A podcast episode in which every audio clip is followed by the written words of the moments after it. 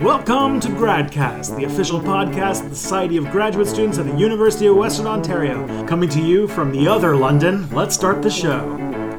Hello everybody and welcome to GradCast, the official radio show and podcast of the Society of Graduate Students here at Western University.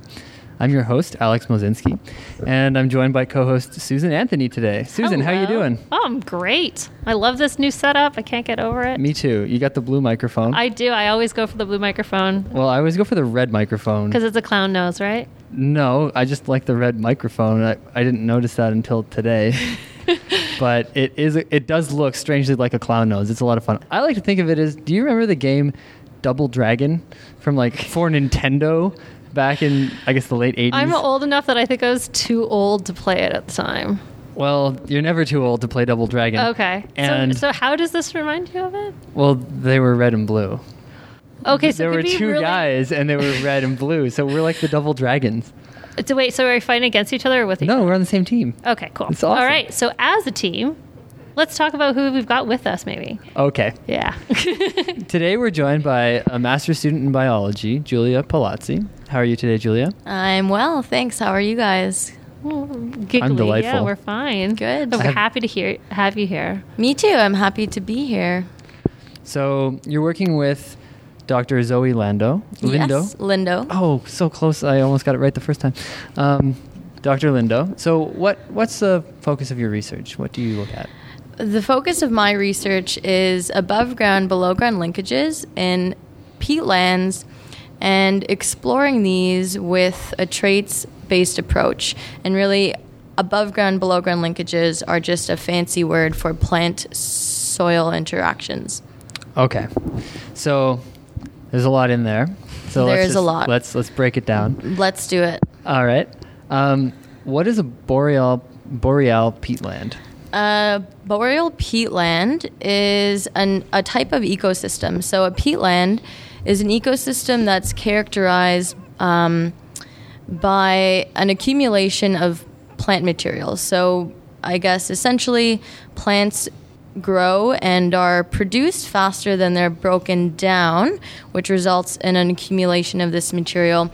And this is mainly due to the types of conditions that define the boreal ecosystem, cool and moist conditions, and these very waterlogged or anoxic soils that kind of, um, I guess, slow microbial decomposition. Okay. Okay. Um, so what you're saying is, let me get this. I, I'm still new to plants and terrestrial ecosystems, so really more is being produced that can be broken down. Yes. The conditions are really just not a lot of fun for the microbes that do break exactly, everything down. Exactly, yep. So you, you cover a lot of ground here, mm-hmm. and you're doing this as a master's student. So that's just a couple years here at Western. Yeah. And uh, so we brought you here to talk to you about this interaction because it's something that a lot of people kind of talk about above ground and below ground, but never yeah. really all the interactions between the two. But you're also here to talk about Uh, being a graduate student and having what is what's so-called disability. And did you want to give us a little talk about that? Yeah, so I stutter, and I, I stuttered on a couple of words ago, but um, yeah, so I've been stuttering since I was eight, I think, and um, you know, what co- kind of compelled me to come here today was really just to get exposure, talk about it, and I think it's It's a really important thing for me as a person and student to really um, talk about this and express this part of myself that I, I think I really kind of repressed for a large part of my life. So it's it's really a pleasure to be here and to be able to um, to kind of be a voice for, for people who don't always have one. Well, yeah, thank you for coming here for that reason. Yeah. I'm sure a lot of people go through the sciences, and we all know how hard it is and how you're studying, you spend all this time, and you get to a position where you do have a lot of presentations, you have to yes. show yourself off, and mm-hmm. a lot of people kind of get too afraid to take that step, I'm sure. Yeah. Because and- they get...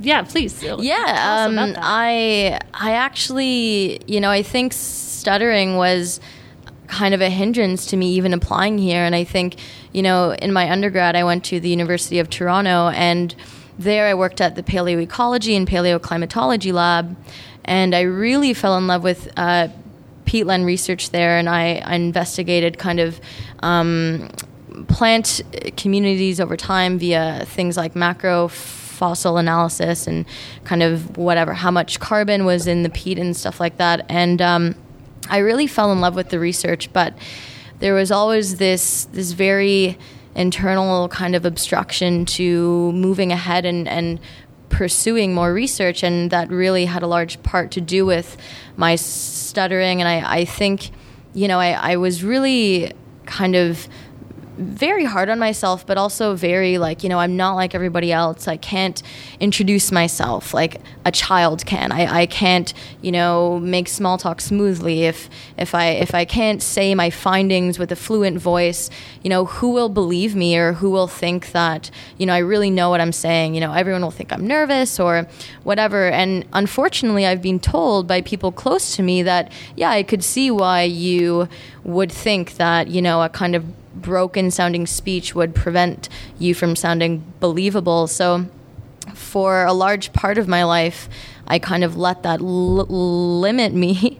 But um, I I was able to actually land a job at the Ministry of Natural Resources in Sault Ste. Marie after my undergrad, where I did a lot of peatland research and collected peat samples, and I had the opportunity to go to the Hudson Bay Lowlands, which is the second largest peatland in the world, and it's this really beautiful place, this really unique um, ecosystem. And again, I just fell in love with it, and actually uh, through field work at the M N R is where I met um, Zoe Lindo in White River, and I just fell in love with, with White River, and um, we, you know, just kind of, I guess I was recruited and just kind of went ahead with um, this master's program, and that's how I'm here today. So that that's amazing that, that you've, you've kind of walked me through with the first question I was going to ask. How did you end up where you are today? Yeah. Um, how did you find the transition into graduate school from everything else you've had, uh, all the other experiences you've had before as both an undergraduate and as a field worker?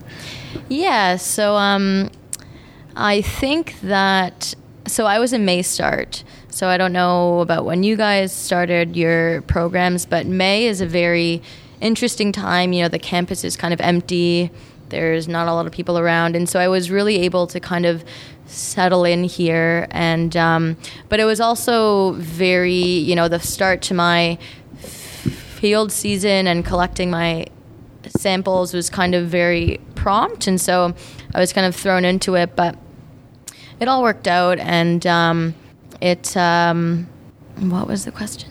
Sorry, we can edit this out. Yeah, totally. Well, we totally can. Uh, how did you find the transition, the to, transition. to graduate studies? Um, I forgot the question too. The transition was good. It was, I think it was smooth, but again, I think um, the transition to graduate school really um, pushes you to, to take on more responsibility, and I think just this is a thing that probably happens to a lot of people just as they mature and they become older. You're kind of just thrown with this more things to do and to be accountable for. So it was, it really forced me to um, kind of be more effective with time management and prioritizing things that I have to do. And but it's also, I've I mean I'm having a ton of fun here. I really enjoy school. I really like the lifestyle. I, li- I like the research, and it's it's really fun. I'm really having fun. Well, I really like the part of your story where it was your passion for peatland that kept yeah. you going, because that's that's the basis of a scientist, right? You gotta yeah. love what you're doing. So tell me about peatlands more, because that's yeah. pretty cool. So I guess to kind of preamble this is, so I did my undergrad in physical geography and environmental ge- ge- geography, um, and now I'm in ecology, so I don't really have the, you know, background knowledge necessarily of ecology. And so when people kind of, when they ask me what my background is, I really just tend to say peatland research. You know, I've I really it like peatlands. Yeah. Um, And I was exposed to it early in my, or I guess rather later in my undergrad, and then kind of worked there. And just, I just, I couldn't imagine, you know, researching anything else. And I just think it's a very cool ecosystem. They're very stable, very resilient, and very powerful and strong, and yet very um, kind of, I don't want to say weak, but they are under, they're a very hot topic right now because of climate change, and these ecosystems are just huge stores of carbon, right? Mm-hmm. And the kinds of plants that they have there are these very hard to break down, kind of, we say recalcitrant uh, materials that, I don't know if that's like a jargony kind of thing, but um, there's these very hard to break down material that store in a lot of carbon. And um, but I guess they are, the concern is that, you know, under these projected warmer and kind of uh, warmer temperatures, will we see an enhanced carbon release due to something like either enhanced microbial activity, but also a shift in the plants that are there. So uh, right now, I guess the main kind of plant, let's say, in a, in a, a, a porphen, which is a type of peatland, is um, sphagnum moss. And there's a student, Catherine, in our lab who has shown through experimental research in the biomes here at Western that we, under enhanced C O two and warmer temperatures, we would expect to see a shift from a more hard to break down plant like sphagnum, which stores a lot of carbon because it's so, you know, hard to break down, to a, a more labile or easier to break down plant like Carex sedge. And so with the shift in plant community, will we see a shift in, you know, resilience and all of, of the ecosystem and its ability to kind of buffer, you know, climate change, and um, a shift in perhaps carbon release and uh, those types of things that everybody likes to talk about with climate change. So you're saying it's more like a positive feedback, what they say, or like yeah, and it, a small change would create a big change. And yeah, and I, I think, you know, I'm Catherine would be more uh, suited to talking about this, as she's very interested in things like ecosystem stability. But um, I believe there are these kind of stable states which, you know, w- if there's a type of tipping point, it can kind of change the uh, trajectory, I guess, of, of the way that an ecosystem may be. So your work, you're talking about interactions between above soil, below yes. soil. And does that plants and microbes? Is that, you're talking invertebrates? Yes. And all that stuff? So so this actually leads into really nicely this, um, one of my, uh, I guess a part of my project is um, testing or exploring the relationship between Um, plant litter, which is just plant material, and m- microbes, which is um, encapsulated in the notion of the home field advantage. So in sports, it's like in sports where the home field advantage, I guess, suggests that the home team, or yeah, a team is more likely to win at home.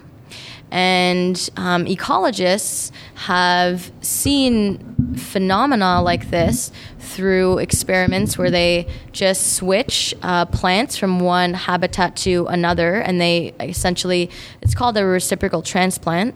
So they just switch the plants um, of the ecosystems, and they have seen that plants tended to be broken down more quickly in their home environment, and they've called this the home field advantage.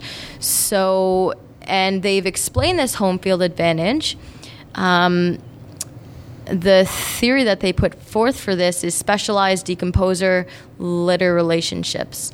So that specific coupling of plant microbes or the microbial community below ground to the above ground plant litter that they encounter most often. So, so it's like a symbiotic relationship then, almost, between the plants and the microbes that kind of yeah. helps each other to thrive better than uh, any other species. I might. guess it's more of a of a historical contingency of microbes being used to plant litter that they see all the time, and so they're used to breaking that down as opposed to a new type of material being introduced, which they may not kind of have the right um, techniques, let's say, to kind of attack that new material. Okay. And we talk about microbes. You, I just, I'm just curious. Are you talking about like bacteria or both? So okay. I, I guess um, bacteria are better able to break down more nutritious kind of plant material, whereas fungi tend to break down more that harder to break down or recalcitrant material. So in peatlands, um, and there are types of peatlands. So uh, I the experiments I'm performing uh, will be between a poor and intermediate fen, and these names refer to just their relative nutrient concentrations at the site. That's poor and intermediate fen, like F E N? Correct, okay. Fen. Yes.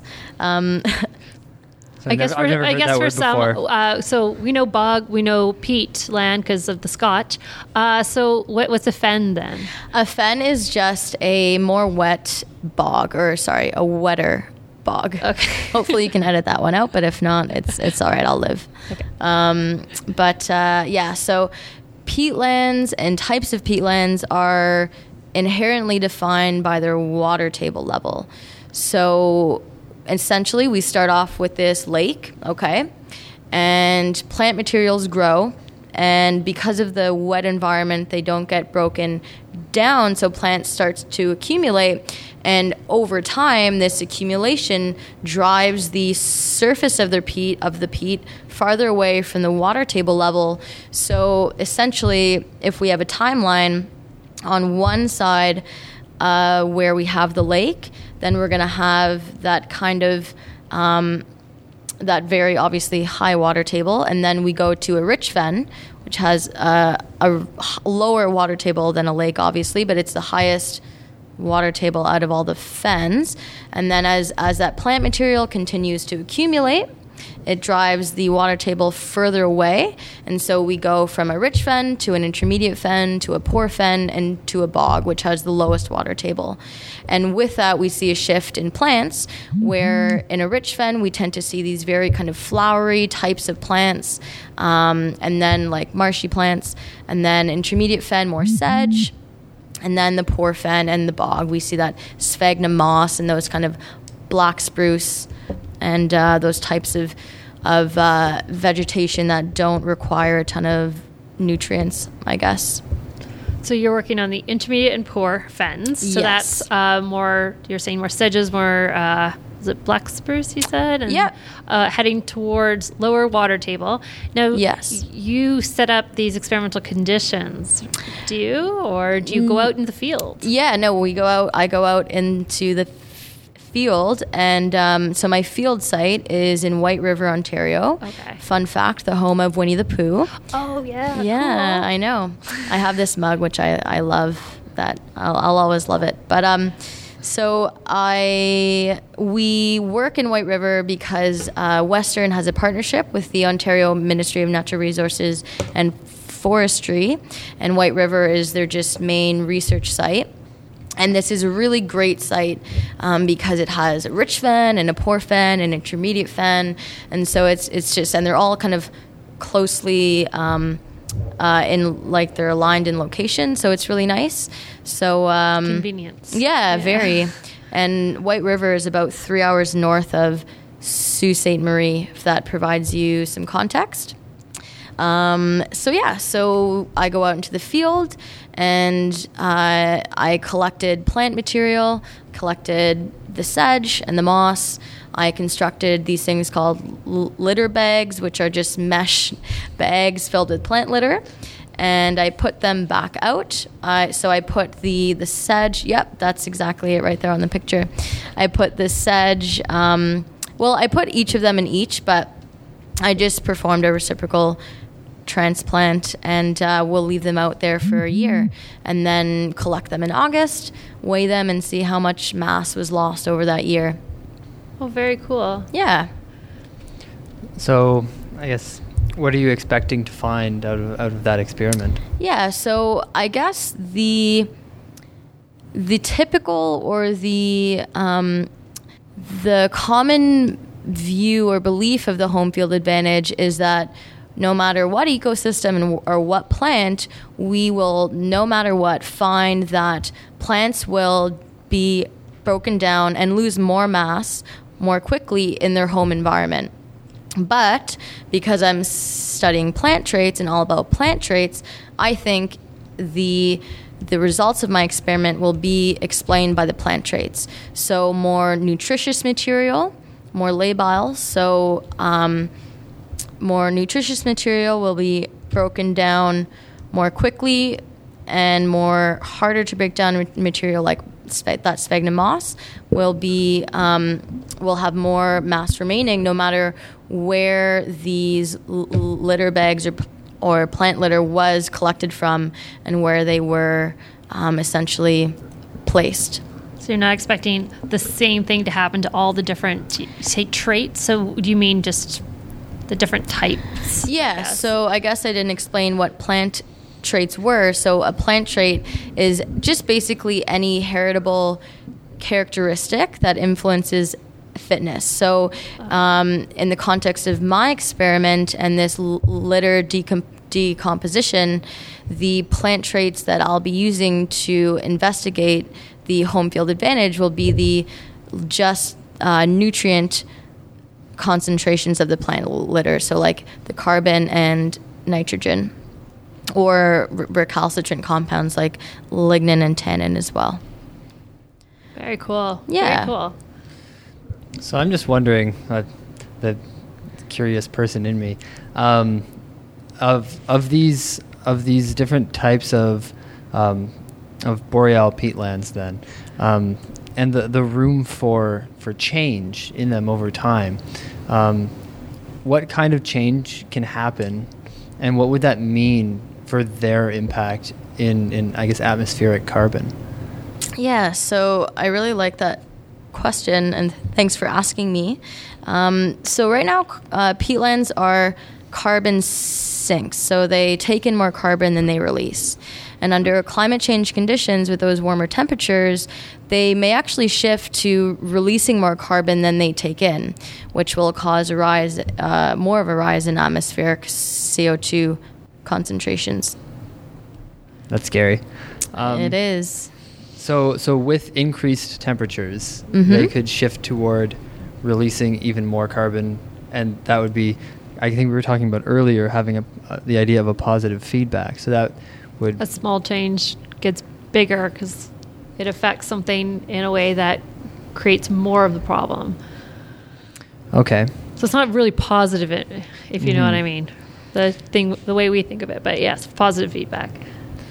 Okay.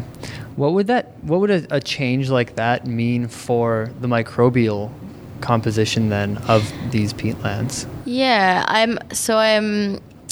I'm actually not too sure. I'm not a microbial person myself, but um, I would assume that there would be a change of s- some sort in the the composition or type, I guess, of microbial to fungi uh, ratio. Maybe. I'm not sure. Well, that's a whole other uh, it's a whole other ball game to, there to go for, right? Yeah. So let's take uh, let's take another step back to being a grad student. So let's do it because uh, I, I think this is really important for us to talk about. Uh, so you've you've done it. You've gone to grad school. It's a huge change because there's a lot of different things expected from you here. Mm-hmm. How are you finding it? How are you finding the community here? Uh, I, I love Western. I think it's a very great place. I think, um, I mean, I, I don't have a lot of experience, obviously, in other universities um, because this is only my master's, but I I really like the the culture here, and um, I think it's a very supportive environment. Everyone's pretty friendly and everyone seems to know everybody, so that's a, a pretty small world, really. That's honestly pretty much exactly the same answer that I would give, and I'm also a U of T undergraduate uh, person, so like welcome to Western, I guess. Thank and, you and that's exactly how I feel about it here at Western, so it's definitely uh, ditto. Good. Yes. I'm glad we're on the same page. Yeah. Yeah. So, but speaking for, you know, as someone who has this, again, I'm going to say quote unquote disability, 'cause a lack, there's no good term to describe it. It's, how would you describe having a stutter in, in this con- context, I guess? Uh, you mean in the context of like how I've been received in the community here, or just how it is coping with things I have to do here in school? Or, well, yeah, I, I'm just saying that, uh, we have, you know, everything's kind of set up. I, I always find this personally, that you're expected in some ways in graduate school and academia to be perfect. There's very yeah. low room for, say, I, I have I have some issues too, that uh, I find it difficult, certain days difficult and others better. And but you're not, it seems like you're not allowed to have, in academia, I'm not saying Western itself, but you're not allowed to have bad days in some ways. Yeah, I mean, there is a lot of pressure, and it it's pretty much, you know, I try to have as much fun as I can and kind of work as hard as I can. Um, but I I do find that, I don't know, I just think that the things that we're required to do, I just, you know, maybe am forced to, to practice like way more than others if I have to give a presentation or something. Or, you know, for instance, for my um, p- proposal assessment, it's a twenty-minute capped time-length presentation. I, I have to incorporate that into my script, and, the, you know, I've asked, and, and it was okay if I went over by some time, but it was better for me, quote unquote, to, to kind of tailor my script and my stutter to match the requirements of what I had to do. So I, I don't think that's for all the time. And, you know, for other opportunities, like the three-minute th- thesis, let's say, like I... you know, would I feel comfortable, or do I think that's fair that, you know, you're capped for that length of time? Not really. So I don't know. There there are just certain things that I um, I noticed that I, I perhaps need to be a bit, uh, approach things a bit differently than maybe most most would. Is there anything that, that you have to do as a grad student, or I guess outside of a grad student life, um or situations you that you might find yourself in that that make it more difficult to cope, or that, let's say, bring out the stutter more? Yeah, so um, I mean, so stuttering isn't caused by anxiety or nervousness or a lack of confidence, and it's uh, a neurological d- d- disorder where just random areas of the brain are activated when s- speech is produced, but um, as opposed to localized activation on the left side. But, um, I mean, anxiety and nervousness totally increase the frequency or chance of me s- stuttering, mainly because, I guess, of the tension I have in, in things that we call articulators, like my vocal folds or teeth or tongue or lips. And so there are certain instances that totally increase um, the chance of that. But I, I practice mindfulness meditation, and Um, I do a lot of speech work just at home, speech maintenance we call it, to kind of uh, prepare myself or, or combat or be comfortable with these feelings of anxiety and kind of not let them hijack me when I when I have to speak and stuff. And I also think it's really important, and what I've noticed over the past even few months before I've reached out to you guys to talk about this, is that it really um, depends on my attitude. And Uh, you know, I try to approach every speaking situation or presentation or whatever I have to do with just, you know, let's just have some fun with it. Let's just go, you know, let them know you stutter, because I think a large part of stuttering is actually caused by trying to hide it. So if you go in with the mindset of, you know, let them know, then it actually reduces the frequency of that quite a bit. Okay. Back to also uh, as a as a grad student who, who stutters, then um, how how accommodating, I guess, have you found people to be? This is my last question. No, no, got t- we're good. Okay, we got tons of time. All right, as long as I'm not getting oh, in trouble, no. That happens to me sometimes. Then I go power. Oh, okay. I thought that I'm, was I'm a, a knife sign. Not that violent, I swear. Anyway. Yeah. Okay. I um, yeah, so people yeah. are very accommodating. Um, but I think like they don't really care that much. It's just me who seems to care. Well, I'm sure that's not true, but you know, for everyone's insecurities, they're just really magnified in our own head.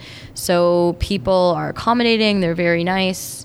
Um, but that's people who know me, right? And people who know that I s- stutter, where, you know, just kind of the person on the street, they might not have a clue what's happening, or they, I unfortunately heard a story of a, a speech language pathologist um, who teaches a class in communication d- d- disorders, and their assignment was to go out onto the street and pretend like they had a s- stutter and to talk to people and then ask them what they thought was happening. And one of the responses was, excuse me, I might, you might need to edit this out, but I thought, like one of the people said, I, I thought you were retarded.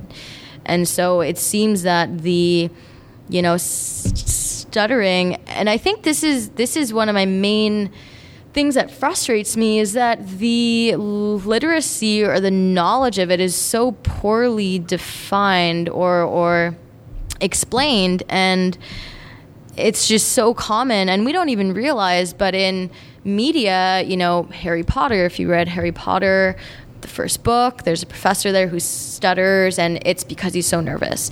And there are so many songs about st- st- stuttering and just so many kind of passive, like, j- jokes are made in shows like The Office or whatever that just, you know, people don't even think that think anything of it, but yet it's it's really kind of consumed or absorbed in their way that they they view this. And unfortunately, I think it's just people don't understand or or don't know what it is. And so I think that's one of the things that that I, I wish would change a bit more, is the awareness of it.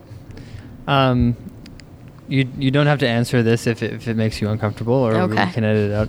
How how do these jokes or, or statements like that, how do they make you feel as a person who stutters? Yeah, so I also like that question.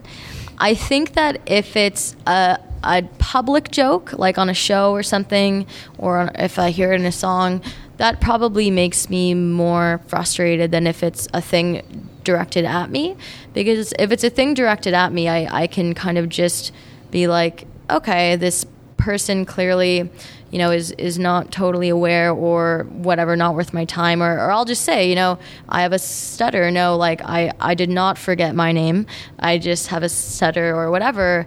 And um, I actually, though, haven't had a ton of experience with people making fun of me. I don't know if if they they do, and I've, I've missed it or something, but they seem to to not kind of make those comments. But um, I, I have had a couple of experiences with students I, I T A for who don't know me yet kind of laugh when I stutter, and I just say, oh, you know, I, I wouldn't laugh. Like, I actually have a stutter. So, and then that's it. They don't laugh anymore.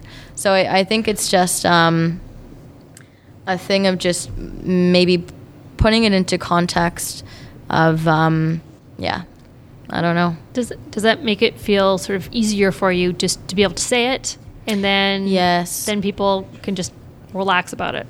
Yeah, I think, um, and I think I mentioned this earlier, is uh, maybe when it wasn't rolling, but I uh, I have such a, a drive to really, you know, let people know that I stutter. And a thing I find with presentations is that I I typically wait to see how I'm feeling at the time, but I I do s- sometimes announce that I stutter, and so just to, like, you know, expect a couple uh, pauses or, or whatever throughout the presentation, and it just makes me feel more comfortable. It's it's not really for the audience or for anyone else but me, and just kind of, you know, don't listen to that. Don't, well, you can listen to that, but don't pay attention to that, and don't make that the focus of what I'm saying. I really want you to hear what I'm saying as opposed to how it's being said. And are you feeling you're being listened to?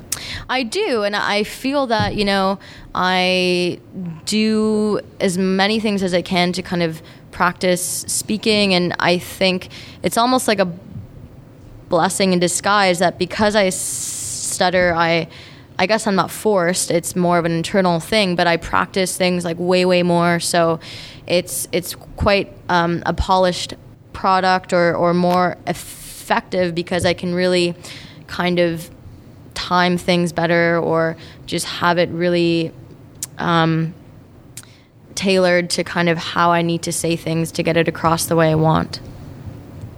Probably what everyone should do is practice a bit more, especially with their presentations. Yeah. So what do you say to other people? Because not a lot of people come into the program, like we're saying, that kind of expected, you think that you're supposed to be perfect going to be able to be a grad student, but you, what do you say to other people who may have something that they feel may be an impediment? I feel that the best advice would be to just really try and look at the positives of that. And I think where I, I think personally that when we're most vulnerable and when we show that we're human is a real so- sign of strength and is really what's what is almost attractive. And I what's been very powerful for me is reflecting on how stuttering has made me be who I am today, which, you know, I really um, like who I am today. And, you know, I, I find that I'm a really passionate writer because writing is the only way that you can say whatever you want to say without actually having to say it. And I think I listen a lot more because, you know, I, I really appreciate when people l- listen to me, and the nature of my speech therapy really requ- requires me to pay attention to really tiny things and kind of these very precise uh, muscle movements and, and all these things that you really need to have an eye for. And so I think that helps me as a scientist and paying attention to those kind of details that you really need to look out for. So I, I think it's very, it's it's hard, and I wouldn't say just ignore those negative components, but, you know, have compassion for yourself, but really, you know, find the positives because they're there. They're there. Like, it's hard, but they're there. And you don't have to look at them and, and always, you know, find them all the time, but just know that it, it you open up some space when you can find kind of the positives of of what you think maybe might be holding you back. Well, um, we're sort of running low on time.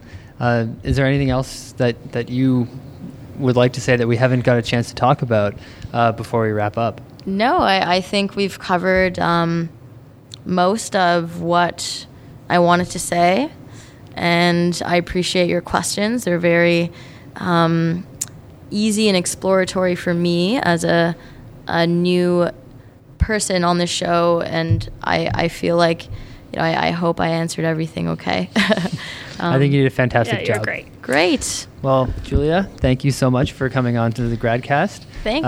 Um, everybody, every Wednesday you can hear GradCast, a new episode, or every Tuesday, every other Tuesday you can hear us online.